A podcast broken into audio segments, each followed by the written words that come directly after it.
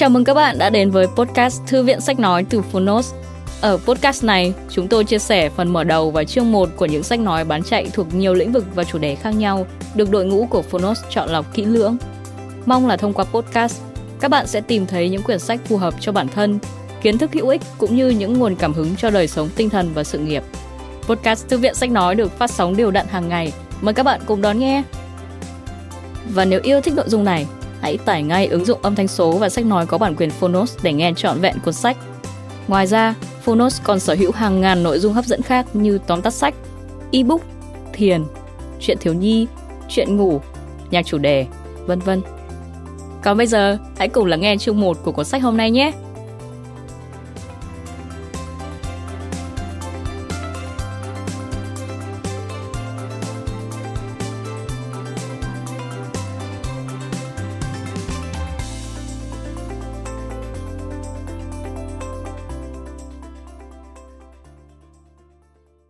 Bạn đang nghe từ Phonos.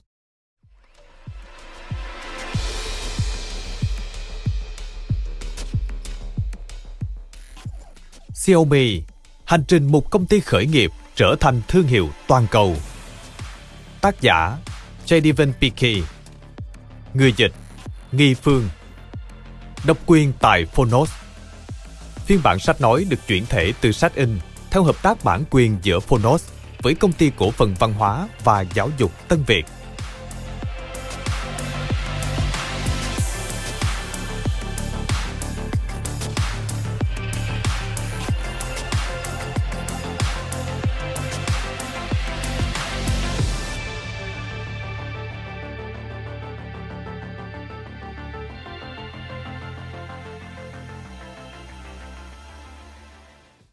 Lời tác giả nhiều năm trước, tôi viết tin tức địa phương cho một tờ báo nổi tiếng tại thị trấn buồn tẻ Bengaluru, nơi sau này được mệnh danh là thung lũng Silicon của Ấn Độ. Sau khi thử sức với tin tức về tội phạm và kinh tế tổng hợp, tôi bắt đầu quan tâm theo dõi công nghệ. Trong số nhiều tin tức nổi bật khác vào giữa thập niên 2000, mỗi tuần tôi dành nửa trang báo để giới thiệu các tiện ích công nghệ mới. Nokia, BlackBerry, Samsung và một số công ty khác là những cái tên thường xuyên xuất hiện trong mục này. Dù hết sức hài lòng với công việc của mình, nhưng tôi vẫn cảm thấy cần phải tăng thêm thu nhập. Vào thời điểm đó, tình trạng tuột dốc của ngành truyền thông chỉ vừa bắt đầu và tiền lương lúc đó cũng thấp như ngày nay. Thoát khỏi hoàn cảnh khá khó khăn mà bản thân gặp phải, tôi chuyển sang tờ The Economist Times và phụ trách viết tin về lĩnh vực công nghệ. Tờ nhật báo kinh doanh này có số lượng phát hành lớn nhất Ấn Độ, và tôi đã có cơ hội được làm việc với một số nhà báo hàng đầu thời điểm đó. Công việc chính của tôi là viết về các công ty dịch vụ công nghệ. Chẳng bao lâu sau, tôi cảm thấy nhàm chán với việc theo dõi kết quả hàng quý và các báo cáo đã qua chỉnh sửa của các công ty. Lúc đó là vào khoảng năm 2012, khi hệ sinh thái khởi nghiệp của Ấn Độ vẫn còn ở giai đoạn sơ khai. Tôi bỏ nghề làm báo để tham gia vào một blog khởi nghiệp. Tôi không yêu cầu tăng lương. Tôi rất vui khi được viết về các công ty khởi nghiệp và những người sáng lập ra chúng. Đó là một công việc mới mẻ và sự kích thích của nó rất có sức lây lan.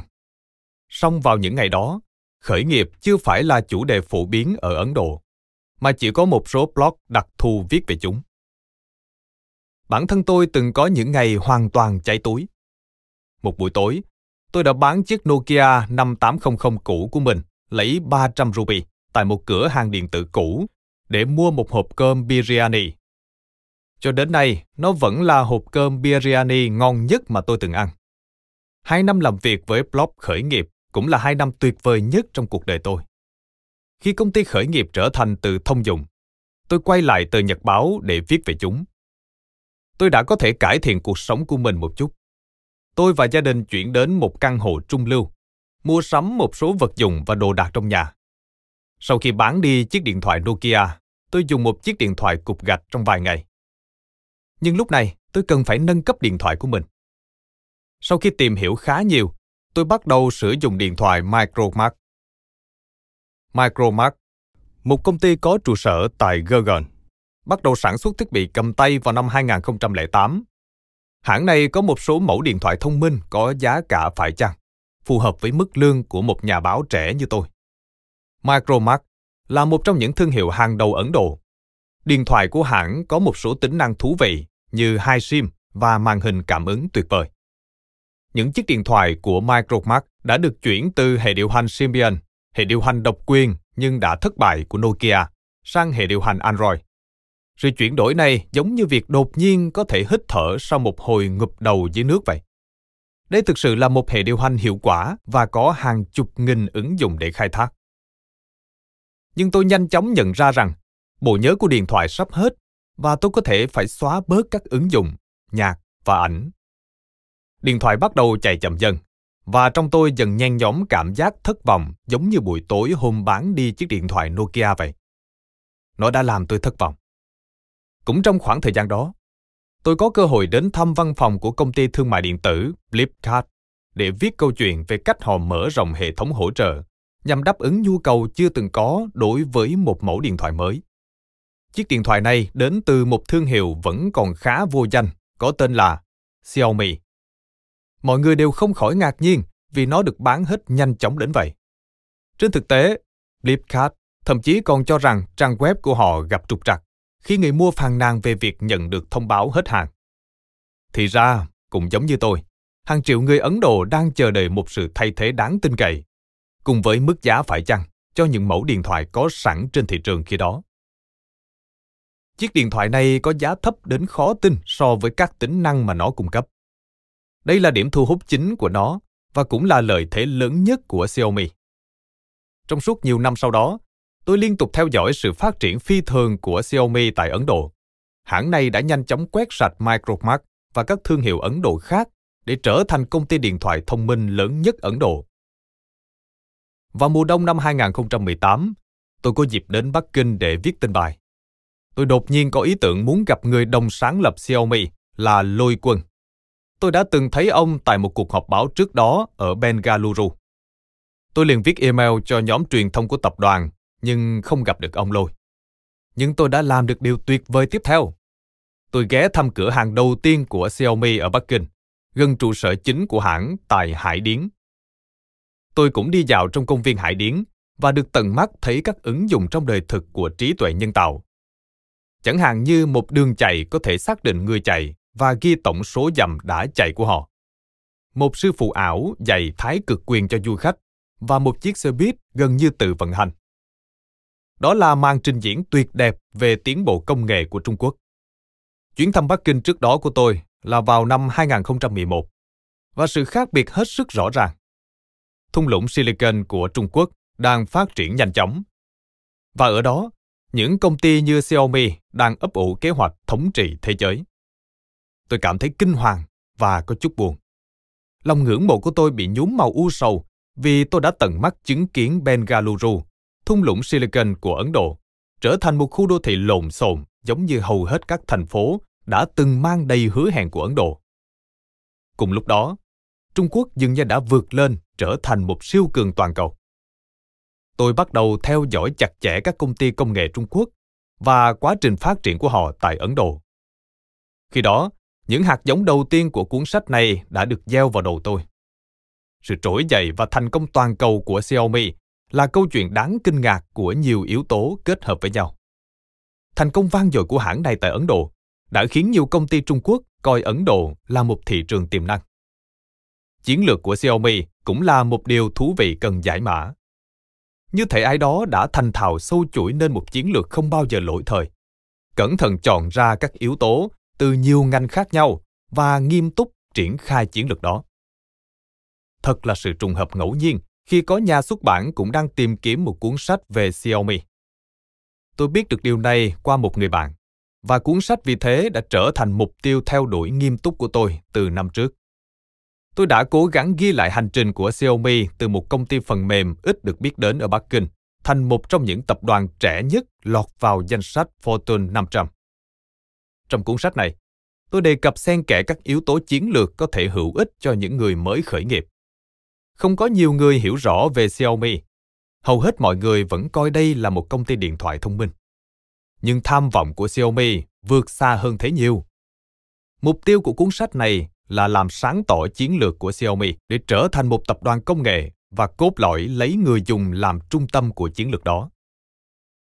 Tôi đã tổng hợp nên cuốn sách này sau hàng chục cuộc phỏng vấn và rất nhiều giờ nghiên cứu.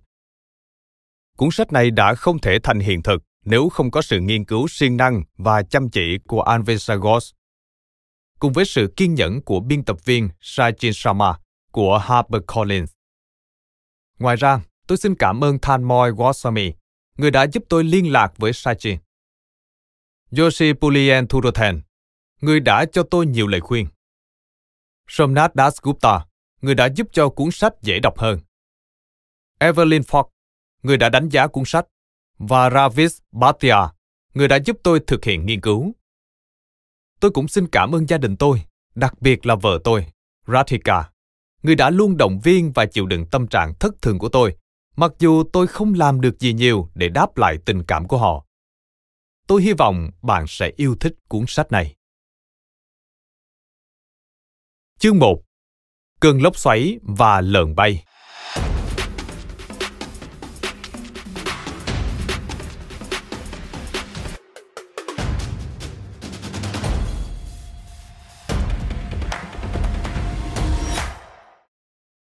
Khi Xiaomi, một công ty của Trung Quốc, trở thành cái tên trẻ nhất lọt vào bảng xếp hạng Fortune 500 vào năm 2019, chỉ 9 năm sau khi tập đoàn ra đời, thì một thông điệp rõ ràng đã được gửi đến toàn thế giới. Các công ty sản xuất của Trung Quốc đã cập bến. Đây đã là kỳ tích mà chưa một công ty điện thoại thông minh nào khác làm được. Chứ đừng nói là một công ty khởi nghiệp vô danh từ Trung Quốc với cái tên khó đọc để mà quảng bá. Trước đó, chỉ có một vài công ty lọt được vào bảng xếp hạng này một cách nhanh chóng đến vậy. Chẳng hạn, Facebook đã lọt vào bảng xếp hạng Fortune 500 sau 9 năm thành lập. Các công ty danh tiếng khác như Apple và Google đã lọt vào bảng xếp hạng này lần lượt vào năm thứ bảy và thứ tám sau khi họ thành lập. Nhưng khác với các siêu tập đoàn có trụ sở tại Mỹ, trưởng thành trên mảnh đất màu mỡ của thung lũng Silicon, Xiaomi rõ ràng là một công ty khởi nghiệp Trung Quốc có tham vọng toàn cầu giữa bối cảnh siêu xu thế điện thoại thông minh đang lan rộng khắp thế giới. Đây là công ty tiên phong quan trọng, nói cho thấy một công ty thiết bị điện tử tiêu dùng nội địa Trung Quốc có thể tạo ra các sản phẩm hàng đầu thế giới và tiếp thị chúng một cách hiệu quả, chẳng kém bất cứ công ty Mỹ nào. Trích lời Hamish McKenzie, ông là một trong những tác giả phương Tây đầu tiên nhận định rằng Xiaomi là một công ty đột phá và là sự báo hiệu về những tham vọng toàn cầu mà giới doanh nhân Trung Quốc đã ấp ủ trong suốt nhiều năm. Xiaomi thành lập vào tháng 4 năm 2010 tại Bắc Kinh, thời điểm mà ngành công nghiệp điện thoại thông minh trên thế giới đang trải qua nhiều biến động. Chỉ khoảng 3 năm trước đó, tập đoàn Apple và nhà sáng lập danh tiếng Steve Jobs đã gây chấn động toàn ngành công nghiệp với sự ra mắt của iPhone.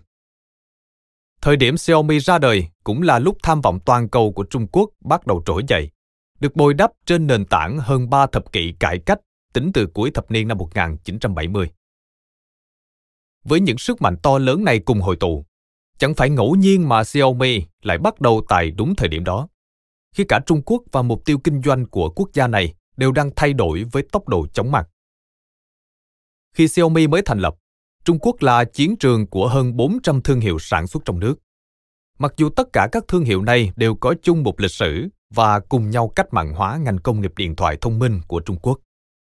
Nhưng Xiaomi là một trong số rất ít thương hiệu đã vượt qua hỗn loạn và thâm nhập thành công vào một số thị trường quốc tế. Sau 10 năm, Xiaomi từ một công ty khởi nghiệp trong lĩnh vực điện thoại thông minh, nay đã trở thành một thương hiệu danh tiếng công ty đã nuôi dưỡng cả một hệ sinh thái với các khoản đầu tư trong hơn 270 công ty khác, sản xuất nhiều loại mặt hàng đa dạng và tất cả đều nằm trong chuỗi cung ứng của Xiaomi.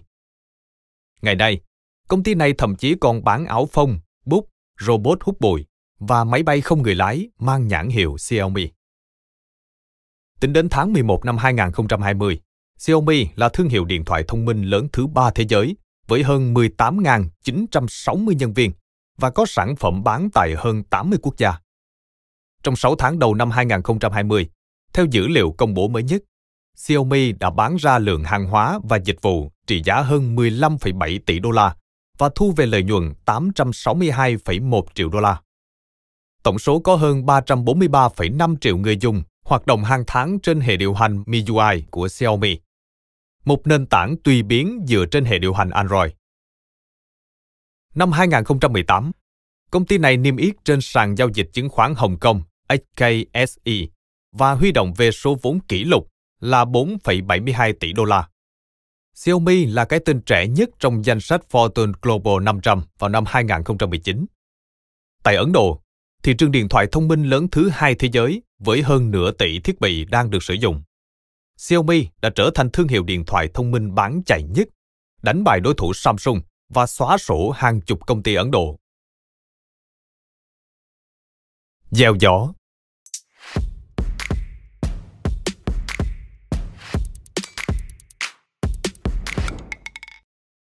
Cuốn sách này là câu chuyện về Xiaomi, một công ty ít được biết đến, nhưng tới nay đang làm thay đổi luật chơi và không còn là một công ty điện thoại thông minh đơn thuần nữa. Nhưng trước khi bắt đầu đi sâu vào tìm hiểu, chúng ta cần quay ngược kim đồng hồ để kể về một câu chuyện khác. Bắt đầu từ một doanh nghiệp gia đình nhỏ ở Chicago, chứ không phải Bắc Kinh. Doanh nghiệp gia đình này ban đầu có tên là Gavin Manufacturing Corporation. Ngày nay, nó đã đổi tên thành Motorola. Vào năm 1928, công ty bắt đầu hoạt động ở quy mô gia đình khiêm tốn do Paul Gavin điều hành. Và ông đã khiến đài phát thanh gắn trong xe hơi trở thành thành công thương mại lớn ở Mỹ vào hai năm sau đó. Motorola nhanh chóng trở thành tên tuổi đi đầu trong đổi mới công nghệ, từ sản xuất đài phát thanh trong xe hơi đến phát triển máy bộ đàm cho quân đội Mỹ trong Thế chiến thứ hai. Motorola nhanh chóng trở thành một thương hiệu uy tín trên thị trường và là một trong những công ty lớn nhất nước Mỹ. Sau khi Paul Gavin qua đời, con trai ông là Robert đã tiếp quản công ty. Giờ hãy chuyển đến thập niên năm 1980. Lúc này, Motorola đang tìm cách mở rộng quy mô kinh doanh ra ngoài thị trường Mỹ. Công ty này cực kỳ quan tâm đến việc thâm nhập thị trường Nhật Bản, một quốc gia vốn nổi tiếng về tiềm lực công nghệ. Việc thâm nhập thị trường Nhật Bản hóa ra lại đặc biệt khó khăn. Năm 1986, Susan Chira viết trên tờ New York Times Câu chuyện về nỗ lực thâm nhập thị trường điện thoại di động của Motorola chạm đến nhiều vấn đề mấu chốt trong tranh chấp thương mại Mỹ-Nhật. Liệu các công ty của Mỹ có thay đổi sản phẩm của họ cho phù hợp với thị trường Nhật Bản hay không? Chính phủ Nhật Bản sẽ điều tiết cạnh tranh như thế nào? Những công ty của Nhật Bản hay của nước ngoài khi mới tham gia thị trường này có thể bị ảnh hưởng ra sao? Và áp lực chính trị trong nước có thể lấn át yêu cầu từ các đối tác thương mại của Nhật Bản như thế nào? Tình hình không hề có lợi cho Motorola. Nhưng chủ tịch Robert Garvin hay Bob vẫn chưa sẵn sàng từ bỏ. Motorola cuối cùng đã bám trụ được tại Nhật Bản. Nhưng những tính toán kỹ lưỡng của Bob đã giúp ông có được tầm nhìn độc đáo và khá mang tính tiên tri rằng ưu thế của Nhật Bản sẽ sớm bị Trung Quốc lấn át. Vào đầu thập niên năm 1970, quan hệ giữa Mỹ và Trung Quốc bắt đầu trở nên cởi mở. Tổng thống Mỹ Richard Nixon đã có chuyến thăm Trung Quốc vào tháng 2 năm 1972 và gặp gỡ Chủ tịch Đảng Cộng sản Trung Quốc Mao Trạch Đông. Phải mất nhiều năm đàm phán, Mỹ và Trung Quốc mới thiết lập quan hệ ngoại giao vào năm 1979. Chuyến thăm của Nixon vào năm 1972 chính là khởi đầu cho hồi kết của 25 năm bế tắc giữa hai quốc gia. Và các công ty Mỹ lúc này đã để mắt đến tiềm năng trở thành trung tâm sản xuất của Trung Quốc. Lấy ví dụ như hãng giày nổi tiếng Nike, khởi đầu là đại lý bán lại giày do Onitsuka của Nhật Bản sản xuất. Phil Knight, nhà sáng lập Nike, đã nhớ lại sự kiện năm 1972 trong cuốn tự truyện Gã nghiện giày của mình, rằng Tôi chưa bao giờ nghĩ mình sẽ được chứng kiến cảnh tượng đó trong đời. Một vị tổng thống Mỹ đứng trong tự cấm thành, chạm tay vào vạn lý trường thành. Tôi nghĩ về thời gian mình còn ở Hồng Kông Tôi ở rất gần Trung Quốc, nhưng cũng rất xa. Tôi đã nghĩ rằng một cơ hội khác sẽ chẳng bao giờ đến. Nhưng bây giờ thì tôi nghĩ nó cũng có thể đến vào một ngày nào đó. Cũng có thể lắm chứ. Năm 1981, Nike mở nhà máy đầu tiên ở Trung Quốc đại lục. Không lâu sau đó, cơ hội đến với Bob Gavin khi ông được mời tham dự một buổi lễ cấp nhà nước trong một chuyến đi của ông đến Trung Quốc vào năm 1986 Năm đó, Motorola giành được hợp đồng thiết lập một hệ thống di động ở Trung Quốc. Chuyện kể rằng Gavin, khi đó đang ngồi cạnh Bộ trưởng Bộ Đường sắt tại buổi lễ, đã bắt đầu một cuộc đối thoại khiến mọi thứ thay đổi ở cả Motorola lẫn Trung Quốc. Gavin muốn biết cách thức hoạt động của chính phủ Trung Quốc, nhưng quan trọng hơn cả, ông muốn ngài Bộ trưởng biết rằng nếu được phép, tập đoàn Motorola của ông có thể giúp Trung Quốc, một đất nước rộng lớn với hàng trăm triệu người sống trong cảnh nghèo đói, trở thành một xã hội đẳng cấp thế giới. Nhiều năm sau, trong một bài báo trên tạp chí Chicago, nhà báo và cũng là tác giả kỳ cựu Tessie Fishman đã viết về tuyên bố hùng hồn của Bob.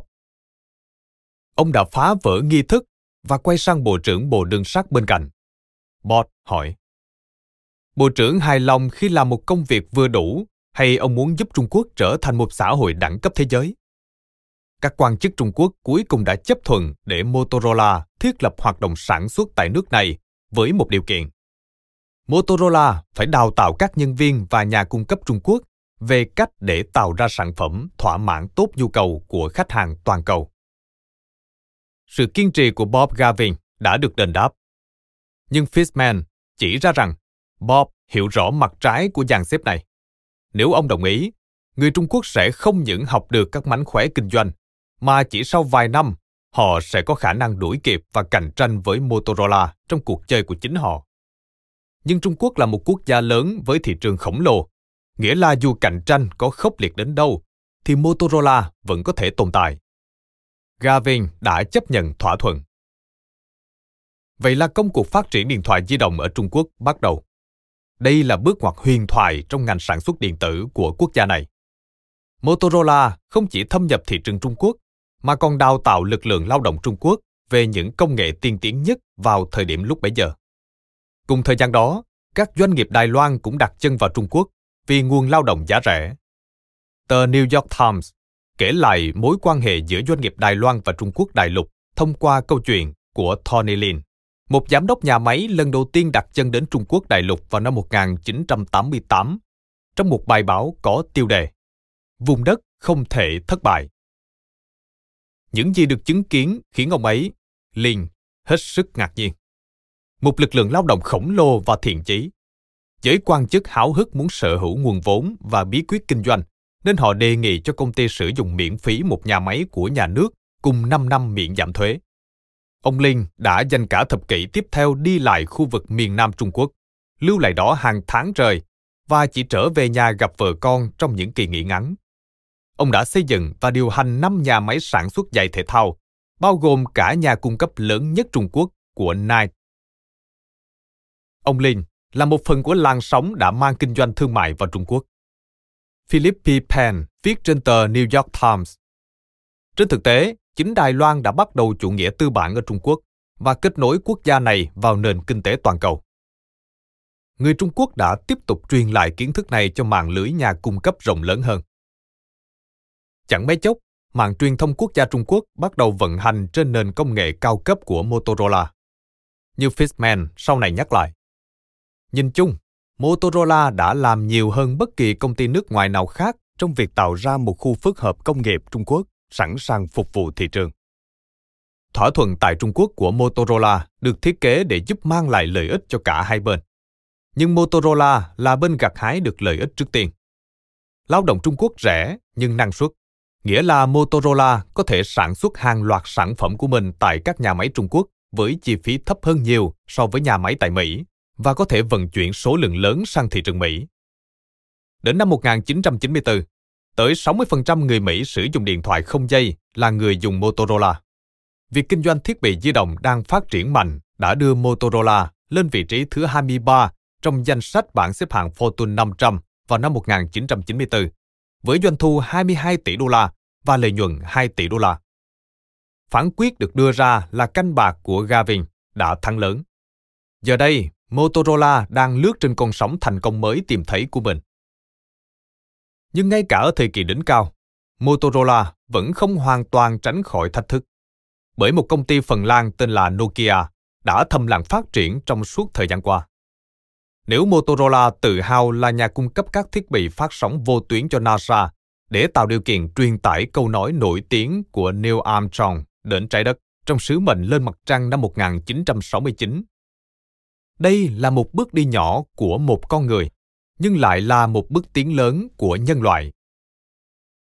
Nhà lãnh đạo Liên Xô Mikhail Gorbachev đã sử dụng chiếc điện thoại di động cầm tay đầu tiên của Nokia, chiếc Mobira Cityman 900 ra mắt vào năm 1987 để gọi điện thoại trong một cuộc họp báo ở Moscow.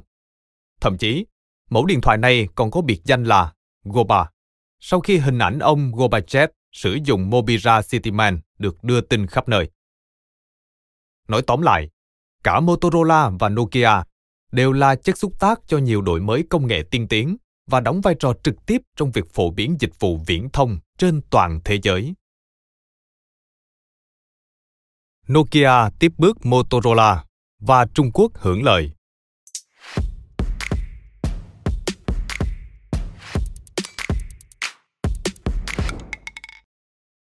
Mặc dù Motorola có thể là nhà sản xuất điện thoại di động lớn nhất vào năm 1994, nhưng việc Nokia vượt mặt Motorola chỉ còn là vấn đề thời gian. Nokia đã tiếp bước Motorola và thâm nhập thị trường Trung Quốc vào khoảng năm 1985 nhằm thiết lập các nhà máy sản xuất cũng như các đơn vị nghiên cứu và phát triển R&D và đổi mới. Năm 1992, công ty này ra mắt chiếc điện thoại thương mại đầu tiên của mình, Nokia 1011. Và đến giữa thập niên năm 1990, nhu cầu thị trường dành cho chiếc điện thoại này đã trở nên rất lớn. Nếu trước đó Motorola phớt lờ thành công của Nokia, thì giờ đây hãng này chắc chắn không thể tiếp tục làm vậy nữa. Ngay khi bước chân vào Trung Quốc, Nokia đã thiết lập các mạng lưới kết nối địa phương. Nhưng mãi tới năm 1998, Nokia mới chính thức ra mắt thị trường. Từ khi tiến vào thị trường Trung Quốc, Nokia đã thiết lập hợp tác chiến lược với China Postal, nhà phân phối điện thoại di động lớn nhất Trung Quốc vào thời điểm đó. Cũng ngay trong năm đó, Nokia ghi nhận doanh số tiêu thụ gần 41 triệu chiếc điện thoại, vượt qua Motorola để trở thành công ty số một thế giới về doanh số bán điện thoại di động. Những năm 1990 là một thập niên đầy sôi động đối với Nokia và Motorola, khi hai hãng này liên tục tìm cách vượt mặt nhau trên sân cỏ Trung Quốc mới để trở thành người chơi số một. Nhưng nếu thực sự có bên chiến thắng thì đó sẽ là Trung Quốc. Trong suốt 10 năm, người Trung Quốc đã đứng bên lề theo dõi hai công ty này thử nghiệm với đủ loại kỹ thuật và chiến lược để mang lại những đổi mới công nghệ cao cấp. Việc các công ty nội địa Trung Quốc bắt đầu tận dụng kiến thức đó để sản xuất những mẫu điện thoại di động của riêng họ và đáp ứng nhu cầu ngày càng cao của dân số Trung Quốc đang bùng nổ chỉ còn là vấn đề thời gian. Cả Nokia và Motorola đều vô tình khiến mình bị ngán đường. Chuyên gia quản lý quá cố Clayton Christensen gọi đây là bi kịch Hy Lạp về việc thuê ngoài. Bằng ví dụ về công ty sản xuất máy tính cá nhân PC Dell của Mỹ và công ty Asus của Đài Loan. Christensen lập luận một cách thuyết phục trong luận đề của mình rằng các công ty không bao giờ nên thuê ngoài tương lai của họ. Lập luận này được hiểu như sau. Vào thập niên năm 1990, Dell bán máy tính cá nhân cho người Mỹ chạy như bán tôm tươi. Công ty này bắt đầu bằng cách bán máy tính cá nhân giá rẻ và dần dần nâng tầm lên thành một chuỗi giá trị. Dell nhanh chóng trở thành con cưng của phố Wall khi kiếm thêm lợi nhuận từ tài sản của hãng. Nhưng bước đi tiếp theo, vốn được nhiều người coi là phương pháp kinh doanh sáng suốt, cuối cùng lại trở thành gót chân Achilles, hay còn được biết đến là gót chân Asin của Dell. Nhằm cải thiện tỷ suất lợi nhuận của mình, Dell bắt đầu thuê Asus gia công sản xuất linh kiện. Ban đầu là các mạch điện đơn giản và sau đó là các mạch điện phức tạp hơn, bao gồm cả bo mạch chủ. Lúc đầu, các nhà phân tích tài chính và giám đốc điều hành của Dell coi đây là bước đi hoàn toàn đúng đắn. Phương pháp này giúp Dell bán được nhiều máy tính cá nhân hơn với chi phí sản xuất thấp hơn. Dần dần, Dell giao toàn bộ các khâu sản xuất cho Asus và giữ nguyên thương hiệu. Nhưng vào năm 2005, Asus bắt đầu cho ra mắt dòng máy tính cá nhân riêng của mình. Trong câu chuyện bi kịch Hy Lạp này, Asus đã lấy mọi thứ học được từ Dell và áp dụng cho chính mình. Lịch sử đã chứng minh các công ty hưng thịnh và suy vong vì phức hệ thảm thương này. Motorola và hàng loạt công ty khác đã ngộ ra bài học của riêng mình chỉ vài năm sau đó, khi đã quá muộn để có thể thay đổi tình thế. Bi kịch ấy cứ thể diễn ra. Thực tế, cả Nokia và Motorola đã tận dụng Trung Quốc làm nguồn lao động giá rẻ để cắt giảm tổng chi phí sản xuất của họ. Các công ty phương Tây này cơ bản là có thị trường ở Trung Quốc, nhưng lại không có sản phẩm nào dành cho Trung Quốc. Cách gian xếp này vẫn hoàn hảo miễn là Trung Quốc không có nhu cầu đáng kể. Văn hóa làm việc chăm chỉ và mức lương tối thiểu của quốc gia này có thể đã tạo điều kiện cho sản xuất giá rẻ. Nhưng điều đó cũng có nghĩa là một bộ phận lớn người dân lao động của quốc gia này vẫn có điện thoại di động là sản phẩm xa xỉ và không có khả năng chi trả cho chúng. Theo số liệu từ Statista, vào năm 2000, Trung Quốc có 80 triệu người dùng điện thoại di động, tức là chỉ chiếm chưa đến 10% dân số cả nước. Do đó, nguồn khách hàng mục tiêu ban đầu của các công ty này vẫn là ở châu Âu và Mỹ. Nhưng khi Trung Quốc dần bắt đầu cải cách chính sách kinh tế, quốc gia này đã tăng mức lương tối thiểu và cải thiện điều kiện lao động.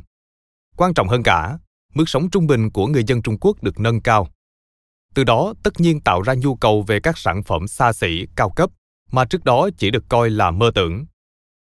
Tác giả Seren đã xuất bản cuốn sách Chấm dứt thời đại Trung Quốc giá rẻ. Những xu hướng kinh tế và văn hóa sẽ làm đảo lộn thế giới để giúp độc giả hiểu được những cải cách trong luật lao động và những lần tăng lương đột ngột của Trung Quốc có thể có ý nghĩa như thế nào đối với nền công nghiệp sản xuất toàn cầu. Là người sáng lập nhóm nghiên cứu thị trường Trung Quốc CMR, Ren đã phân tích rằng sự chấm dứt của thời đại Trung Quốc giá rẻ có thể là tin xấu đối với tất cả những công ty nước ngoài vốn dựa vào quốc gia này để thu hút về tỷ suất lợi nhuận cao hơn. Nhưng nó cũng mở ra một thị trường khổng lồ chưa được khai thác, gồm hàng triệu người tiêu dùng mới từ Trung Quốc. Thật vậy, vào năm 2011, Trung Quốc trở thành quốc gia tiêu thụ các mặt hàng xa xỉ lớn nhất thế giới, với tổng giá trị mua hàng hóa lên tới 15,6 tỷ đô la. Với bối cảnh thay đổi chóng mặt, việc Nokia và Motorola không có khả năng khai thác thị trường nội địa Trung Quốc sẽ khiến họ phải trả giá đắt. Và quả đúng như vậy, khoảng giữa thập niên 2000, Trung Quốc chuyển từ vị trí nhà sản xuất chính trở thành cả nhà sản xuất lẫn thị trường tiêu thụ. Từ năm 2000 đến năm 2010, nền kinh tế Trung Quốc tăng trưởng gấp 5 lần, từ 1,21 nghìn tỷ đô la lên 6,09 nghìn tỷ đô la. Quốc gia này đang trên đà phát triển tốt đẹp để trở thành nền kinh tế lớn thứ hai thế giới và nhanh chóng đưa hơn 300 triệu người từ đói nghèo lên tầng lớp trung lưu. Khi nhu cầu điện thoại di động trong nước tăng theo cấp số nhân, các công ty như Nokia và Motorola ngày càng gặp khó khăn trong việc đưa sản phẩm đến các vùng nông thôn hẻo lánh. Nhu cầu đột ngột tăng vọt là một bất ngờ thú vị, nhưng không một công ty nào trong số này chuẩn bị sẵn sàng để đáp ứng nhu cầu ấy. Các mẫu điện thoại hiện đang được sản xuất không được tùy chỉnh cho người dùng Trung Quốc, chẳng hạn như cài đặt ngôn ngữ, hình nền hay lịch âm. Và người tiêu dùng Trung Quốc rất mong muốn có các lựa chọn thay thế.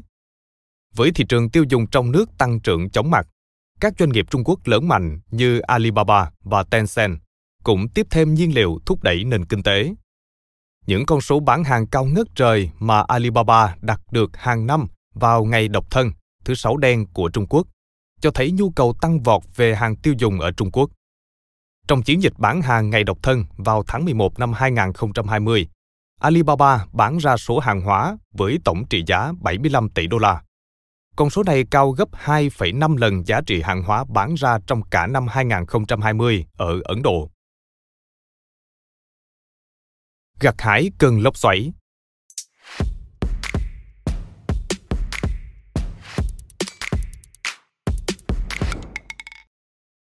Một loạt sai lầm đã khiến Motorola không còn giữ được hào quang như trước đây.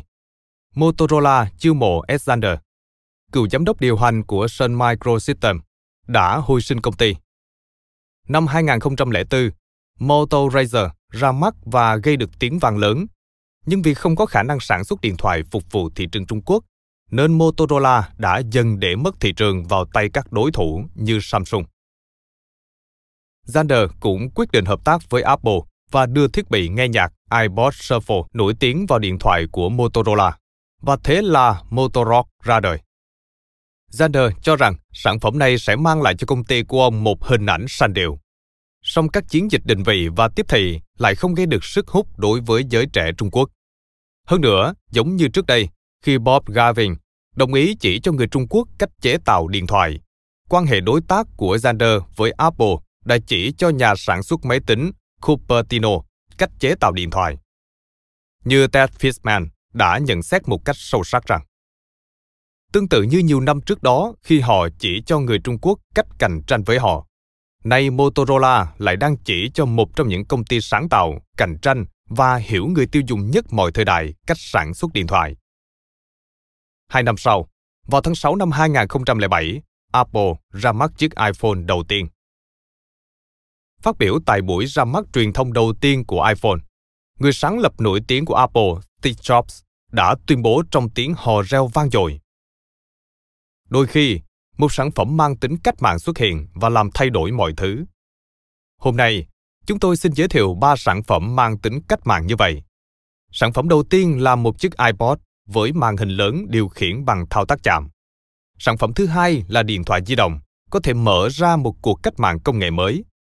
Và sản phẩm thứ ba là thiết bị liên lạc qua mạng Internet mang tính đột phá. Chúng không phải là ba thiết bị riêng biệt, mà là một thiết bị duy nhất. Và chúng tôi gọi thiết bị đó là iPhone. Ngày hôm nay, Apple sẽ tái phát minh ra chiếc điện thoại. Đây chính là nó. Theo ước tính của tờ USA Today, khoảng 700.000 chiếc iPhone đã được bán ra trong cuối tuần đầu tiên kể từ sau khi ra mắt, khiến nó trở thành sản phẩm Apple bán chạy nhất trong lịch sử, vượt qua cả chiếc iPod Nano nổi tiếng.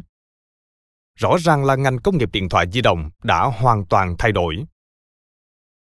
Từ thập niên 1980 đến cuối thập niên 1990, Motorola bán ra số lượng điện thoại di động lớn nhất thế giới. Ngay sau đó, đến lượt Nokia vươn lên vị trí hàng đầu. Từ năm 1998 đến năm 2012, Nokia là thương hiệu dẫn đầu thị trường cho đến khi Samsung xoán ngôi Nokia về số lượng điện thoại bán ra.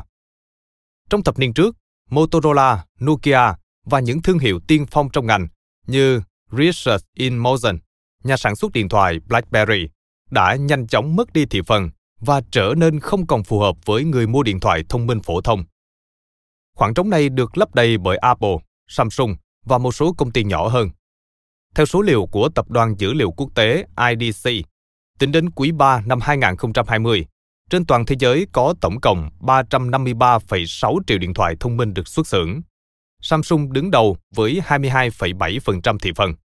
Tiếp theo là Huawei với 14,7%, Xiaomi với 13,1%, Apple với 11,8% và Vivo với 8,9%. Ba trong số năm nhà cung cấp hàng đầu hiện nay là các công ty Trung Quốc. Những công ty không hề có bất kỳ sự hiện diện nào trên thị trường điện thoại thông minh từ một thập kỷ trước.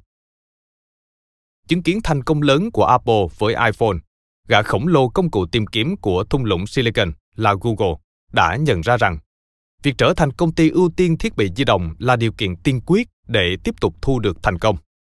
Trong khi tập hợp các kỹ sư để viết lại tất cả các dịch vụ của mình nhằm ưu tiên thiết bị di động, Google đã đầu tư vào Android, hệ điều hành dành cho điện thoại thông minh mà công ty này đã mua lại vào năm 2005 với giá ước tính 50 triệu đô la.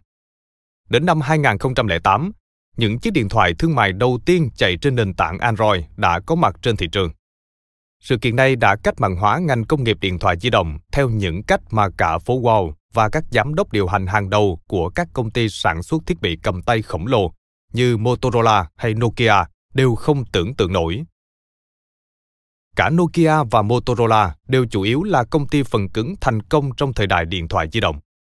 Họ đều gặp khó khăn về phần mềm và không biết làm thế nào để leo lái mạng lưới di động một cách hiệu quả. Mặc dù họ đã thành công trong việc tích hợp camera có bộ nhớ lớn hơn và radio tốt hơn, nhưng họ không có một hệ điều hành ổn định với hàng triệu ứng dụng. Khi iOS và Android ra đời, Nokia và Motorola cũng cố gắng tạo ra hệ điều hành của riêng họ. Song tiếc thay, hầu hết các thử nghiệm này đều thất bại, và thế giới thì vẫn cứ tiếp diễn. Chắc hẳn bạn cũng đang dùng hoặc điện thoại chạy trên hệ điều hành iOS hoặc điện thoại chạy trên hệ điều hành Android. Khi Motorola phải nhường lại vị trí số 1 cho Nokia trong lĩnh vực kinh doanh điện thoại di động, lợi nhuận của hãng cũng bị ảnh hưởng. Trong lĩnh vực kinh doanh thiết bị viễn thông, Motorola đã thất thế trước Huawei, công ty mà Motorola suýt nữa đã mua lại với giá 7,5 tỷ đô la vào năm 2003. Huawei tiến lên trở thành công ty tư nhân lớn nhất Trung Quốc với doanh thu hơn 100 tỷ đô la và vận may của Motorola ngày càng giảm sút. Vào tháng 1 năm 2007, công ty này sa thải 3.500 nhân viên, tương đương với 5% lực lượng lao động. Song động thái này vẫn không đủ để ngăn chặn sự tuột dốc của Motorola. Trong quý đầu tiên của năm 2007, Motorola báo lỗ 366 triệu đô la. Vào tháng 5 năm 2007, hãng này cho biết sẽ sa thải thêm 4.000 nhân viên để tiếp tục cắt giảm chi phí. Sau khi chính phủ Mỹ từ chối cho Huawei mua lại mảng kinh doanh cơ sở hạ tầng viễn thông của Motorola, nó được bán cho Nokia Siemens với giá 1,2 tỷ đô la vào năm 2010. Sau khi bán mảng kinh doanh mạng lưới viễn thông cho Nokia Siemens, mảng kinh doanh bán lẻ của Motorola có tên là Motorola Mobility, được bán cho Google với giá 12,5 tỷ đô la vào tháng 8 năm 2011. Google mua lại công ty này chủ yếu vì các bằng sáng chế của nó. Tuy nhiên, vào năm 2014, Google bán lại Motorola Mobility cho gã khổng lồ điện tử tiêu dùng Trung Quốc là Lenovo với giá 2,91 tỷ đô la. Lenovo hiện sản xuất và bán điện thoại thông minh cùng một số thiết bị điện tử tiêu dùng khác mang thương hiệu Motorola. Vào năm 2009, Nokia cũng phải sa thải 1.700 nhân viên trên toàn thế giới sau khi lợi nhuận của hãng này giảm 30% trong quý 3 năm 2008 và doanh số bán hàng giảm 3,1%. Trong một bài đăng gửi tới các nhân viên của Nokia, CEO Stephen Elop đã ví Nokia như một giàn khoan đang cháy, ngụ ý rằng kết thúc đã cận kề. Ông viết, một nhân viên Nokia từng nói nửa đùa nửa thật rằng các nhà sản xuất phụ tùng gốc OEM của Trung Quốc đã sản xuất ra một thiết bị với tốc độ nhanh hơn cả khoảng thời gian chúng ta chỉnh sửa một bản thuyết trình PowerPoint. Họ nhanh, họ rẻ và họ đang thách thức chúng ta. Cuộc chiến giữa các thiết bị giờ đây đã trở thành một cuộc chiến giữa các hệ sinh thái. Chúng không chỉ bao gồm phần cứng và phần mềm của thiết bị, mà còn bao gồm cả lập trình viên, ứng dụng, thương mại điện tử, quảng cáo, công cụ tìm kiếm, ứng dụng xã hội, dịch vụ dựa trên định vị, truyền thông hợp nhất và nhiều thứ khác. Elop đã nói đúng. Trung Quốc là thị trường đang phát triển nhanh chóng với các thương hiệu điện thoại mới xuất hiện mỗi ngày. Trên thực tế, Trung Quốc đã tiến lên thống trị thị trường một cách hăng hái và nhanh chóng. Đến mức vào năm 2012, quốc gia này đã vượt qua Mỹ để trở thành thị trường điện thoại thông minh lớn nhất thế giới. Theo quan sát sau này của giới chuyên gia, hiện tượng chủ nghĩa tiêu dùng của người Trung Quốc khá độc đáo. Ví dụ, tạp chí Fortune đã lý giải tại sao điện thoại thông minh công nghệ cao giá rẻ lại trở thành đối tượng khao khát của nhiều người trong số 1,36 tỷ dân Trung Quốc. Mặc dù thu nhập bình quân đầu người sau khi điều chỉnh theo sức mua chưa bằng một phần tư của Mỹ.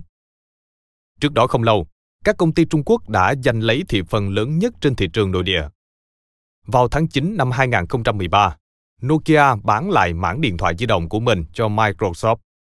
Năm 2016, một công ty Phần Lan là HMD Global Oil đã mua lại mảng điện thoại của Nokia từ Microsoft cùng với quyền bán điện thoại dưới thương hiệu Nokia. Bản thân Nokia điều hành mảng thiết bị viễn thông thuộc Nokia Networks và mảng sản phẩm tiêu dùng thuộc Nokia Technology. Cuộc cách mạng điện thoại thông minh đã tạo ra một khoảng trống trong thị trường Trung Quốc. Từng thống trị ngành công nghiệp điện thoại của Trung Quốc trong nhiều thập kỷ, cả Nokia và Motorola giờ đây phải đối mặt với những thách thức mà họ không thể vượt qua. Apple cũng không ra mắt iPhone tại Trung Quốc cho đến tận tháng 10 năm 2009. Trong khi đó, kể từ đầu thập niên 2000, Trung Quốc đã trở thành quốc gia có số dân thuộc tầng lớp trung lưu phát triển nhanh nhất trên thế giới. Điều này có ý nghĩa quan trọng, vì khi ngày càng nhiều người Trung Quốc có thu nhập khả dụng, thì nhu cầu hàng tiêu dùng cũng tăng vọt và khoảng trống trên thị trường điện thoại thông minh cũng cần được nhanh chóng lấp đầy. Điều này đánh dấu một bước ngoặt khác tại Trung Quốc. Gần như chỉ sau một đêm, các nhà sản xuất điện thoại địa phương đầy táo bạo đã ồ ạt tung ra các thiết bị nội địa giá rẻ để đáp ứng nhu cầu ngày càng tăng của thị trường. Thường được sản xuất tại nhà máy sơn trại, những thiết bị này có giá phải chăng và đáp ứng được nhu cầu tức thì. Sơn trại tức là hàng nhái được sản xuất tại Trung Quốc, và các nhà máy sơn trại có đặc điểm là giá trị sản xuất thấp. Theo một ước tính thì năm 2007, Trung Quốc đã sản xuất hơn 150 triệu chiếc điện thoại sơn trại. Nhưng theo như nhà nhân chủng học kỹ thuật số Paido Arora đã lưu ý trong cuốn sách The Next Billion Users, Digital Life Beyond the Quest. Tạm dịch. Một tỷ người dùng tiếp theo. Cuộc sống kỹ thuật số vượt ra khỏi phương Tây. Một tỷ người dùng tiếp theo muốn sản phẩm của họ phải tuyệt diệu, chứ không chỉ là hàng nhái rẻ tiền. Khi Google ra mắt Android vào năm 2008, đây chính là thời khắc cuộc chơi hoàn toàn thay đổi. Android là hệ điều hành di động có khả năng tùy chỉnh, có giá thành rẻ hơn nhiều so với iOS của Apple. Nó cho phép các công ty Trung Quốc bắt đầu nghiêm túc cân nhắc việc xây dựng hình ảnh thương hiệu của riêng họ. Nhằm tạo điều kiện cho tầm nhìn ấy, ngay trong năm đó, MediaTek, một công ty bán dẫn và cung cấp vi mạch của Đài Loan, đã cung cấp một thiết kế tham chiếu hoàn chỉnh cho chipset của điện thoại. Từ đó cho phép các nhà sản xuất Trung Quốc sản xuất điện thoại với tốc độ không tưởng. Con chip tích hợp này hỗ trợ Bluetooth, màn hình cảm ứng, nhắn tin, camera. Con chip nhỏ bé của MediaTek đã gieo rắc diệt vong cho những huyền thoại lâu đời như Nokia và Motorola khi hàng nghìn nhà máy sơn trại không bị gánh nặng bởi chi phí nghiên cứu phát triển và thiết kế. Giờ đây có thể sản xuất hàng triệu chiếc điện thoại với đủ mọi hình dạng và kích cỡ, mà giá thường chỉ bằng một phần năm mức giá của một chiếc điện thoại được cấp phép. Các xưởng thiết kế mọc lên như nấm ở thâm quyến, tạo ra nhiều loại bo mạch chủ khác nhau và các nhà máy có thể mua lại chúng để sản xuất điện thoại với nhiều kiểu dáng đa dạng, rẻ hơn và nhanh hơn. Một bài báo năm 2011 của hai học giả, Jimin Liao và Shao Fang Chen, được xuất bản trên tạp chí The Journal of Law and Economics, đã mô tả chi tiết sự thay đổi này. Năm 1998, Trung Quốc áp đặt các quy định đầu vào khá nghiêm ngặt đối với sản xuất điện thoại di động. Bề nổi là để bảo vệ các nhà sản xuất trong nước. Chính phủ Trung Quốc cấp giấy phép cho các doanh nghiệp nhà nước, khuyến khích hành vi trục lợi các công ty nước ngoài như Motorola và Nokia buộc phải hợp tác với các doanh nghiệp nhà nước đã được cấp phép và thu về những khoản tiền kết xù từ các đối tác nước ngoài. Bài báo năm 2011 đã viết Điện thoại di động có giá thành rất cao cho đến cuối năm 2003, khi phát minh chip tích hợp ở Đài Loan đã giúp giảm đáng kể chi phí sản xuất con chip tích hợp này đã hạ thấp ngưỡng tham gia sản xuất điện thoại di động đến mức các nhà quản lý nhận thấy rằng việc ngăn chặn sự phát triển như nấm của các công ty bất hợp pháp sẽ là quá tốn kém. Nhiều nhà máy không được cấp phép bắt đầu sản xuất điện thoại di động và điện thoại di động bất hợp pháp giá rẻ, nhanh chóng tràn ngập thị trường. Sự cạnh tranh gay gắt từ những chiếc điện thoại bất hợp pháp này khiến tất cả các nhà sản xuất được cấp phép phải chịu thiệt hại lớn vào năm 2004 và cả những năm sau đó hầu hết các nhà sản xuất được cấp phép đều phá sản. Giá thuê biến mất và chi phí thực thi chế độ giấy phép trở nên quá lớn và cuối cùng Trung Quốc đành nới lỏng các định mức.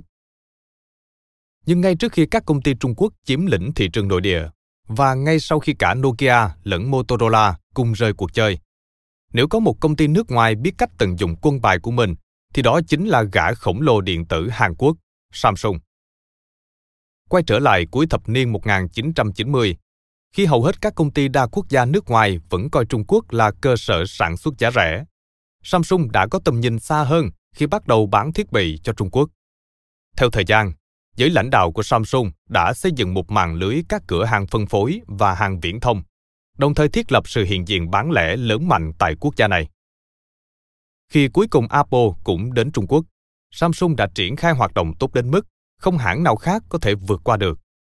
Năm 2013, trang thông tấn Reuters đưa tin Apple cũng hoạt động thông qua các kênh tương tự, nhưng vì gia nhập tương đối muộn nên sự hiện diện của nó không đáng kể. Ví dụ, Samsung có hơn 200 nhà phân phối và đại lý chính thức ở tỉnh Quảng Châu, trong khi Apple chỉ có 95.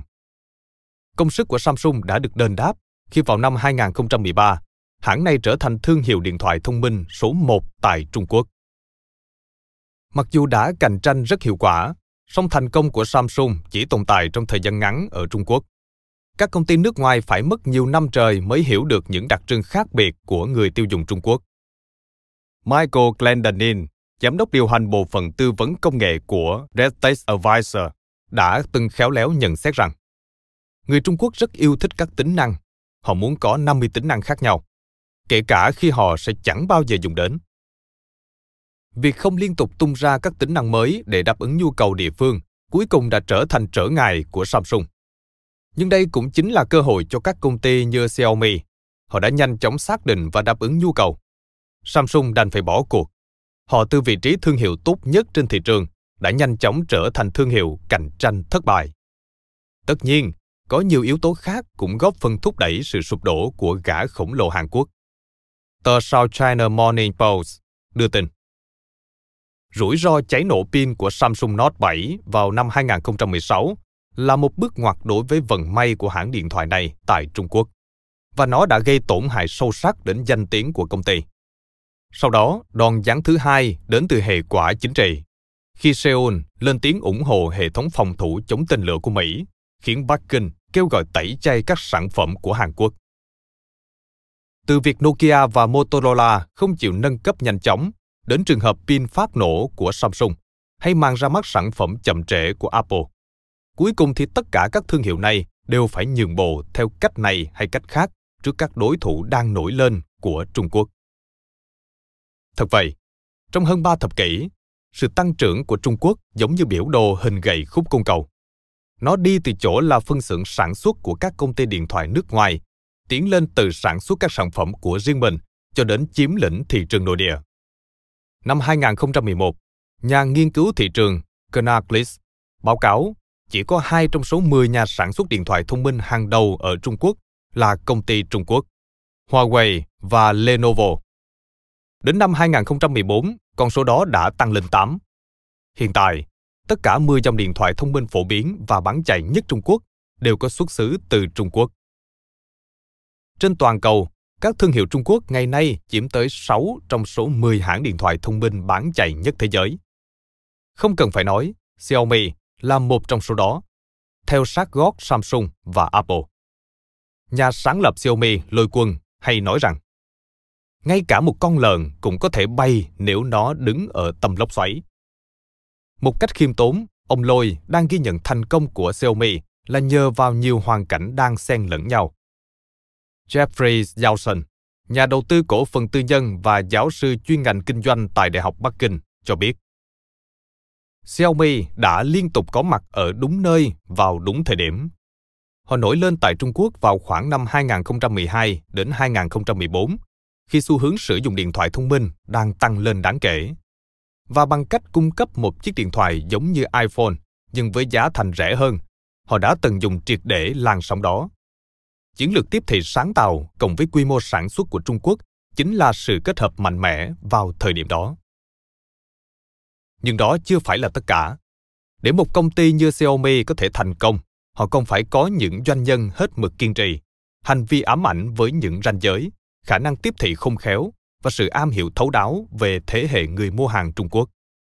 Sau đây là câu chuyện không tưởng về Xiaomi, những người tạo dựng nên thương hiệu này, các chiến lược đã mang lại hiệu quả cho công ty và những thách thức mà hãng này phải đối mặt. Cảm ơn các bạn vì đã lắng nghe podcast Thư viện Sách Nói. Podcast này được sản xuất bởi Phonos, ứng dụng âm thanh số và sách nói có bản quyền dành cho người Việt. Hẹn gặp lại các bạn ở những tập tiếp theo.